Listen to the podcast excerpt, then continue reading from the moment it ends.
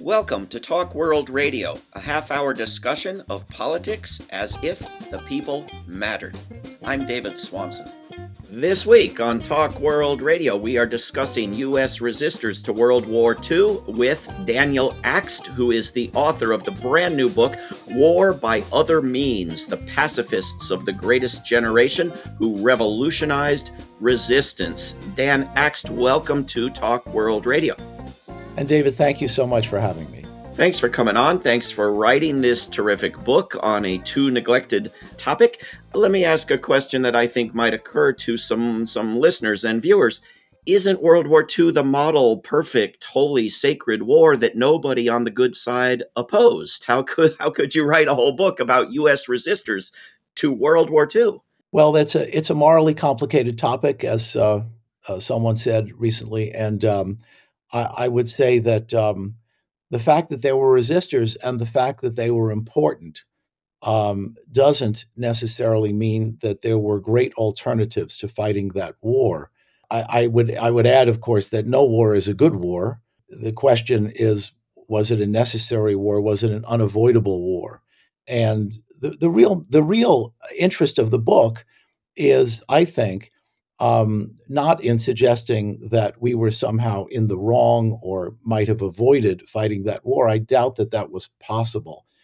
The real interest is in the role that, number one, the role that these pacifists during the war played in calling the nation to conscience during that war and helping us, to the extent that they succeeded, helping us to avoid the very things we were fighting against. The tyranny and the targeting of civilians and the abuse of citizens who have rights and all of that.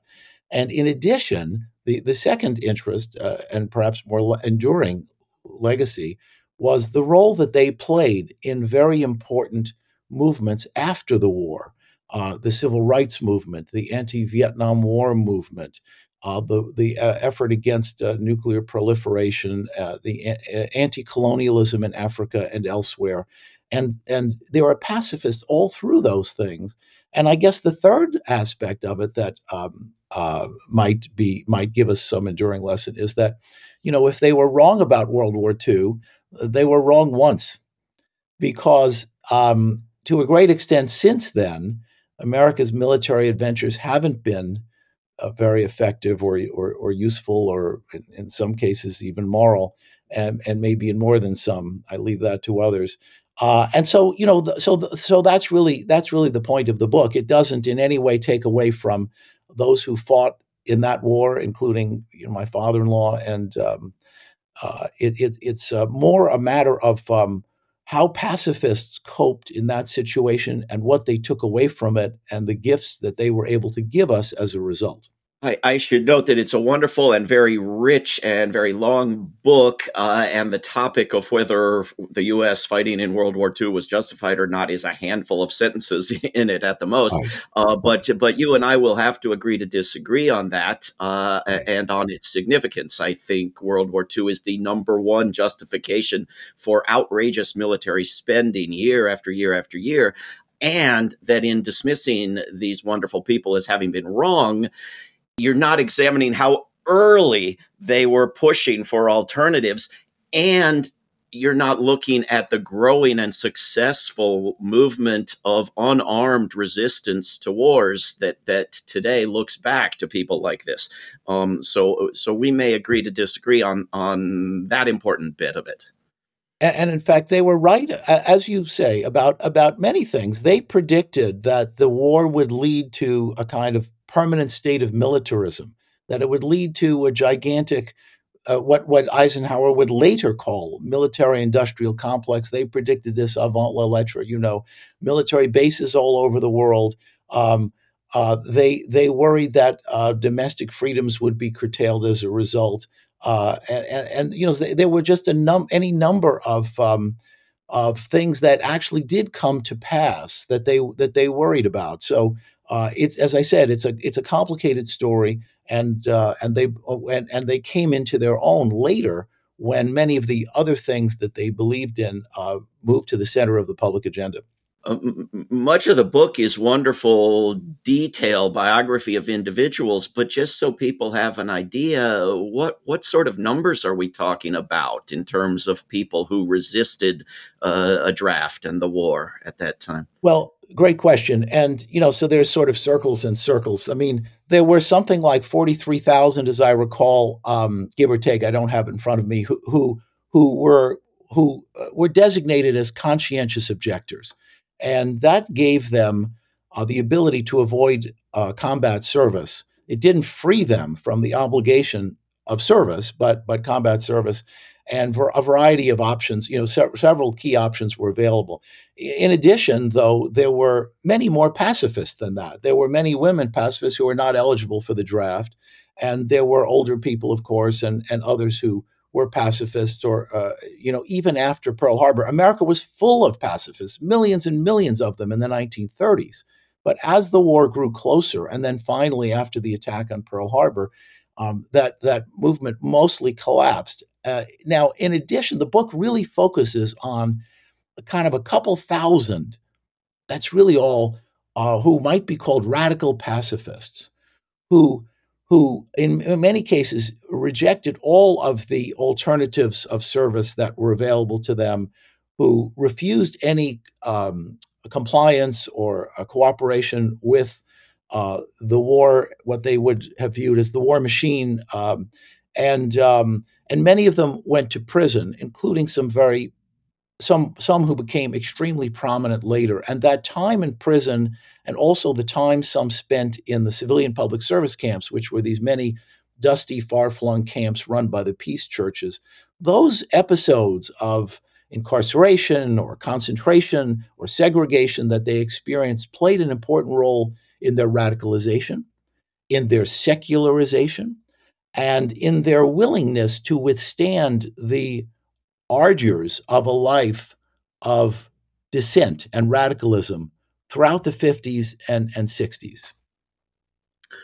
When World War II began, and then when the United States got into it, there was, in fact, I think, and I think the book describes some of this, more opposition to World War II and more public debate over it, at least prior to the attacks on Pearl Harbor and the Philippines and so on, than there has been to the current war in Ukraine.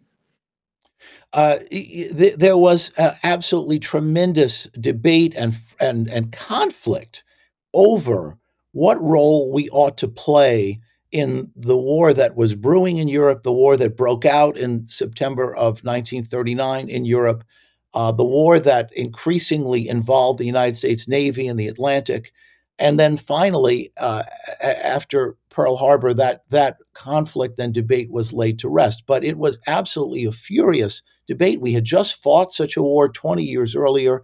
People had come to feel that it was a scam, it was a waste. The 50,000 some odd Americans who died in it, it was just a waste of time. I believe that was the number, more or less. And nobody wanted to do it again. And but some people felt we had to, at the very least, support Britain. And I should note that there was a lot of complexity there. We see Britain today as this you know, brave country standing up alone to the Nazis, and in fact they did. But some people said, well, wait a minute, why is it okay for Britain to occupy India and not for Germany to invade France? Why is it okay for France to occupy North Africa and Indochina, and not okay for the Nazis to march into Paris? How exactly are we drawing these distinctions, and on what basis? Should we fight Stalin? He seems just as bad, and finally, at one point, he was, after all, in league with Hitler to divide Poland and invade other countries. And so it's very difficult to put yourself back in that situation, but it was very complex, and it was a source of tremendous conflict. Very important and inconvenient questions. I think even some people who are aware that there were tens of thousands of conscientious objectors and there were these radical pacifists who organized in prisons would be surprised at how much of this happened prior to Pearl Harbor. How can that possibly be when the United States was peacefully minding its own business, had never heard of war until that unprovoked attack? What's the chronology here?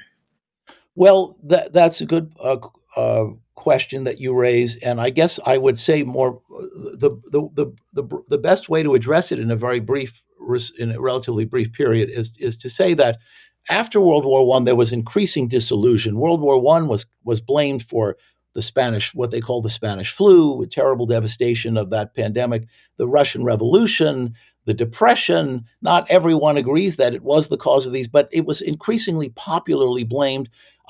Capitalism and profit seeking were blamed. There were congressional hearings. You know, the arms merchants were vilified and so on, merchants of death.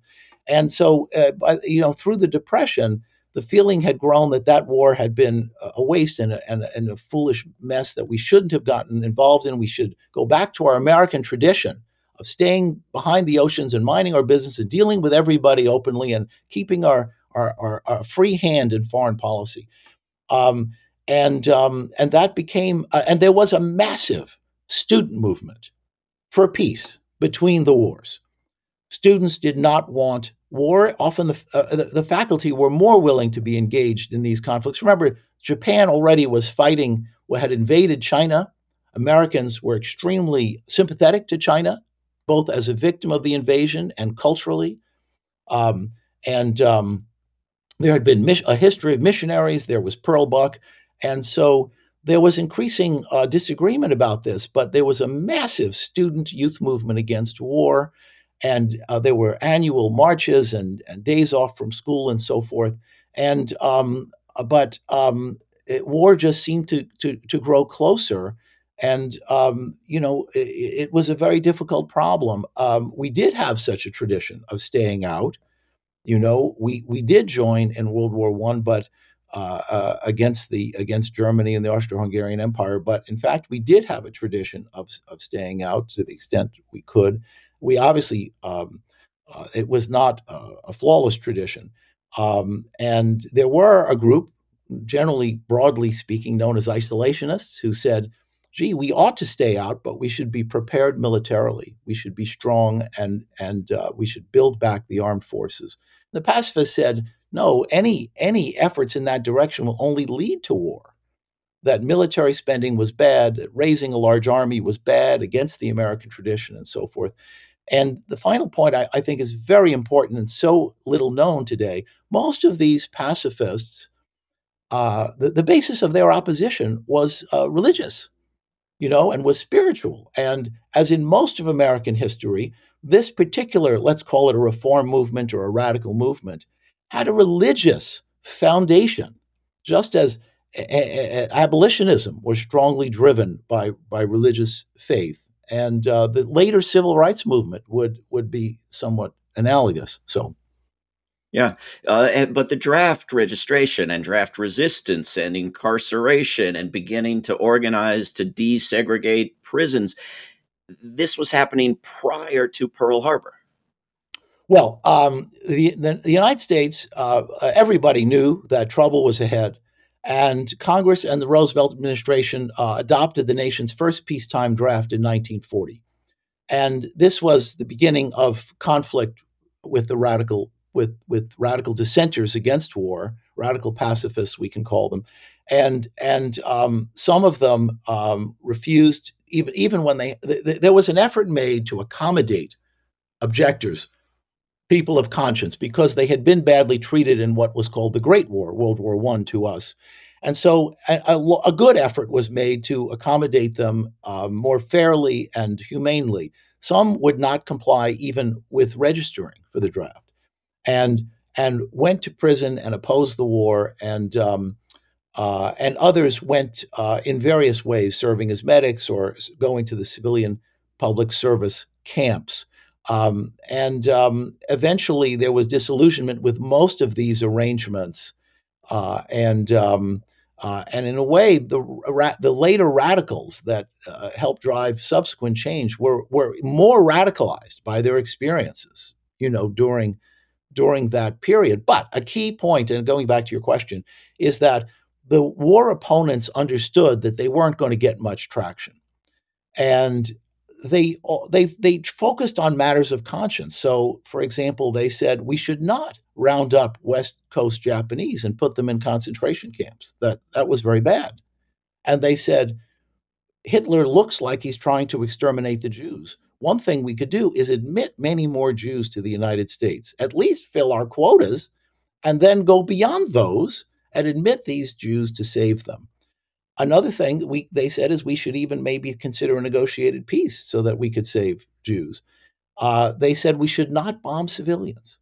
Americans had been outraged at the bombing of civilians in the Spanish Civil War, in China, and by the Axis powers. And then when the tides of war turned, civilians were bombed in Germany and in Japan in particular, and culminating, of course, in the use of atomic weapons in Hiroshima and Nagasaki. And the pacifists were as critical as any humans could be of those things. They were outraged, and they said this is a permanent stain on the American people. And so they did play that role. But the most, in a way, the salient, the foremost thing they did was to recognize that America's great Achilles heel was the treatment of Black Americans, the second-class status of Black Americans, the discrimination, racism, persecution of Black Americans. At that time, the armed forces were segregated. There was Jim Crow throughout the South. There was discrimination and segregation in the North. And that shift was a historic shift. And similarly, there was a shift of the left away from the working class, which supported the war, which had jobs in the booming factories, and the sons of whom were fighting all over the world, a divorce, in a way, of the working class and the radical left, who turned their attention in a very different and important direction. And that was toward civil rights. And that became a historic change because 20 years later, 15 years later, they would play an important role in the civil rights movement that helped to transform American society. In fact, these World War II resistors are so central to the civil rights movement and other justice movements that if you haven't been told about them, the histories of those movements have been mistold, misrepresented. Do you agree? I think it's fair to say that it's difficult, if not impossible, to really understand how this arose and how it came about without understanding something about these pacifists during World War II. For example, the nonviolent character that predominated in the civil rights movement and that I believe was very important to its success wells up through these individuals. Bayard Rustin, who was a Quaker, who served time in prison for refusing to serve in the armed forces, in the segregated armed forces.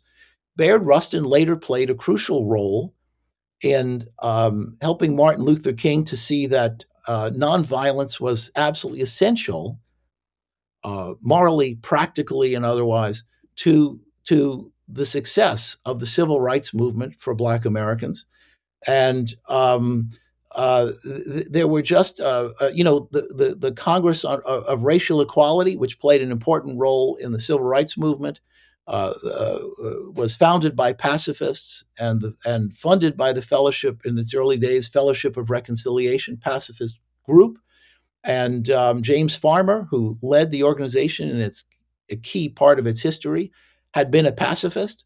And George Hauser, a lesser known figure, but very important, was a pacifist. And he also devoted himself to anti-colonial efforts in Africa. So there's just a whole, without underseeing this, there's a missing link in understanding these huge movements and in the American left today. There's a terrific quote in the book from one of these individuals when they were locked up in prison for their war resistance. And he said, "The biggest single mistake the government made was introducing us to each other." I mean, was this the hotbed of the organizing, was to put these people together in a prison? You know, that's a great line. That's a great line you singled out. I think it's by, what's his name, Kepler. And he puts his finger on something, which is that by concentrating these individuals and by bringing them together from around the country and different social milieu and so on, the government created a kind of these hotbeds of radicalism in the civilian public service camps, in the federal prisons. They even gave the pacifists a cause, which was desegregation. Even in the North, federal prisons in those days were segregated by race. And people like Bayard Rustin and David Dellinger was another one who was such an important leader in the anti-Vietnam War movement later. They turned their energies to desegregation of these facilities. They didn't want to eat separately. They didn't want to sit separately during movies and whatnot. And they engaged in hunger strikes and engaged in all kinds of activities, work stoppages to overcome this, and in some prisons succeeded. So there was a radicalizing that happened, and Kepler is absolutely right. I mean, Pacifica Radio on the West Coast, Radical Radio Network, has pacifist roots. So sometimes, things have effects contrary to what is desired. It's almost an iron rule of public policy, the law of unintended consequences. And these people are very complex figures and very diverse, and there are wonderful biographies of them within the book. But they are often depicted as acting for the sake of their inner souls and consequences be damned. But they're also described as studying Gandhi, studying Gandhi's tactics, going on to use very effective, strategic, and aggressive nonviolent activist tactics to win civil rights and other campaigns. Is it that they changed over time, or what's the truth of the matter here? A great question. In fact, I think there's a couple of things I would say.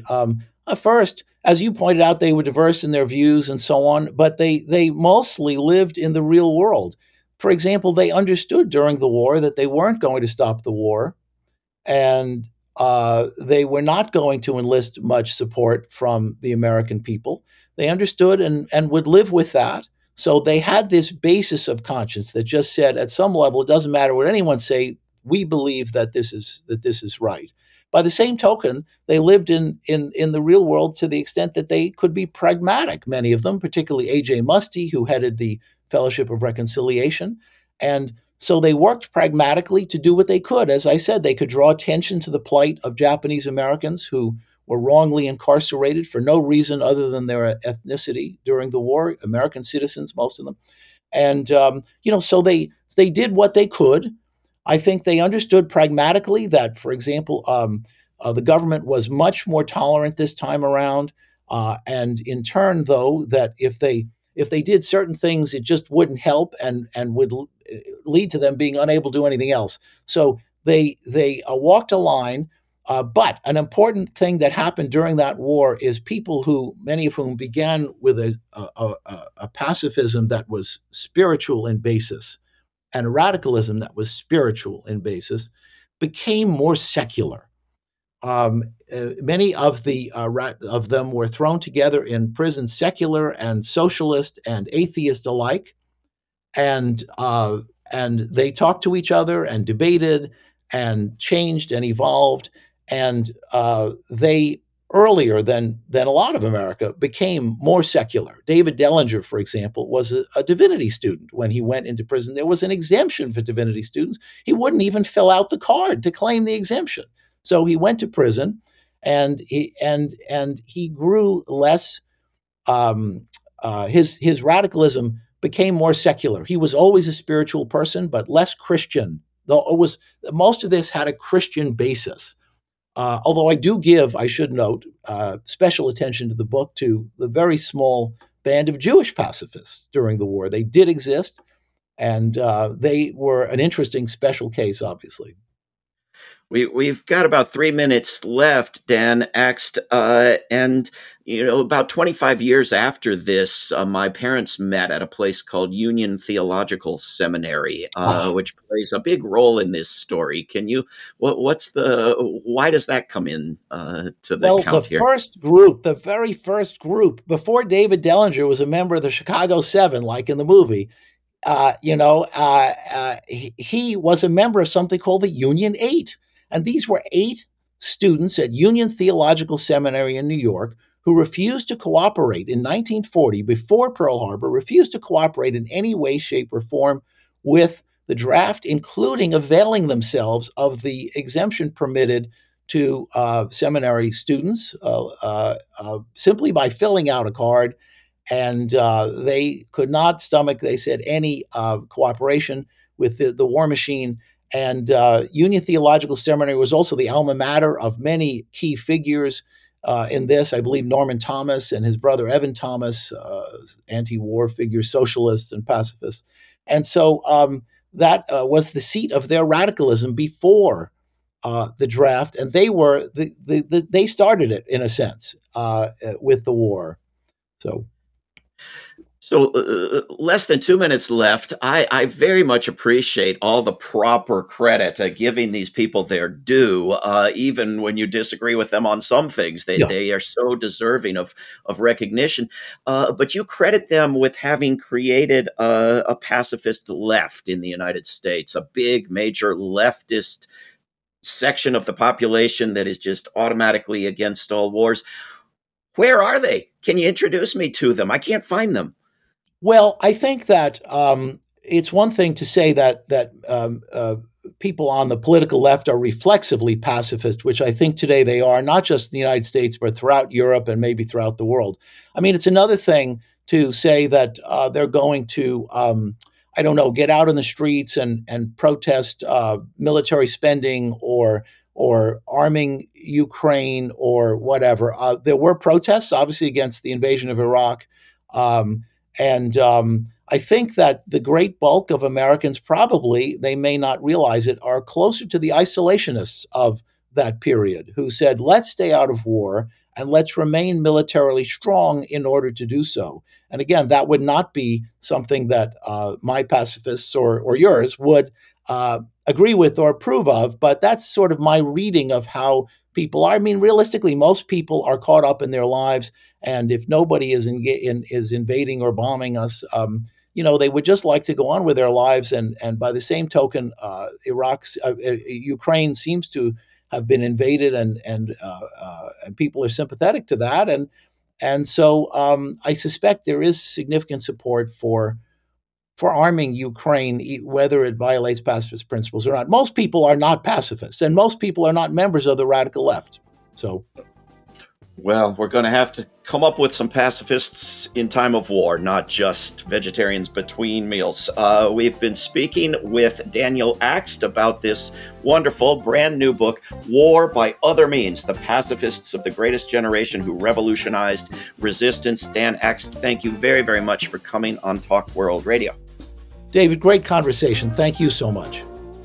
This is Talk World Radio. I'm David Swanson. Take action at RootsAction.org. Help end war at WorldBeyondWar.org. Read or listen to today's Peace Almanac entry at PeaceAlmanac.org. All past shows can be heard at talkworldradio.org. Talk World Radio is produced in Charlottesville, Virginia, and syndicated by Pacifica Network. There is no way to peace. Peace is the way.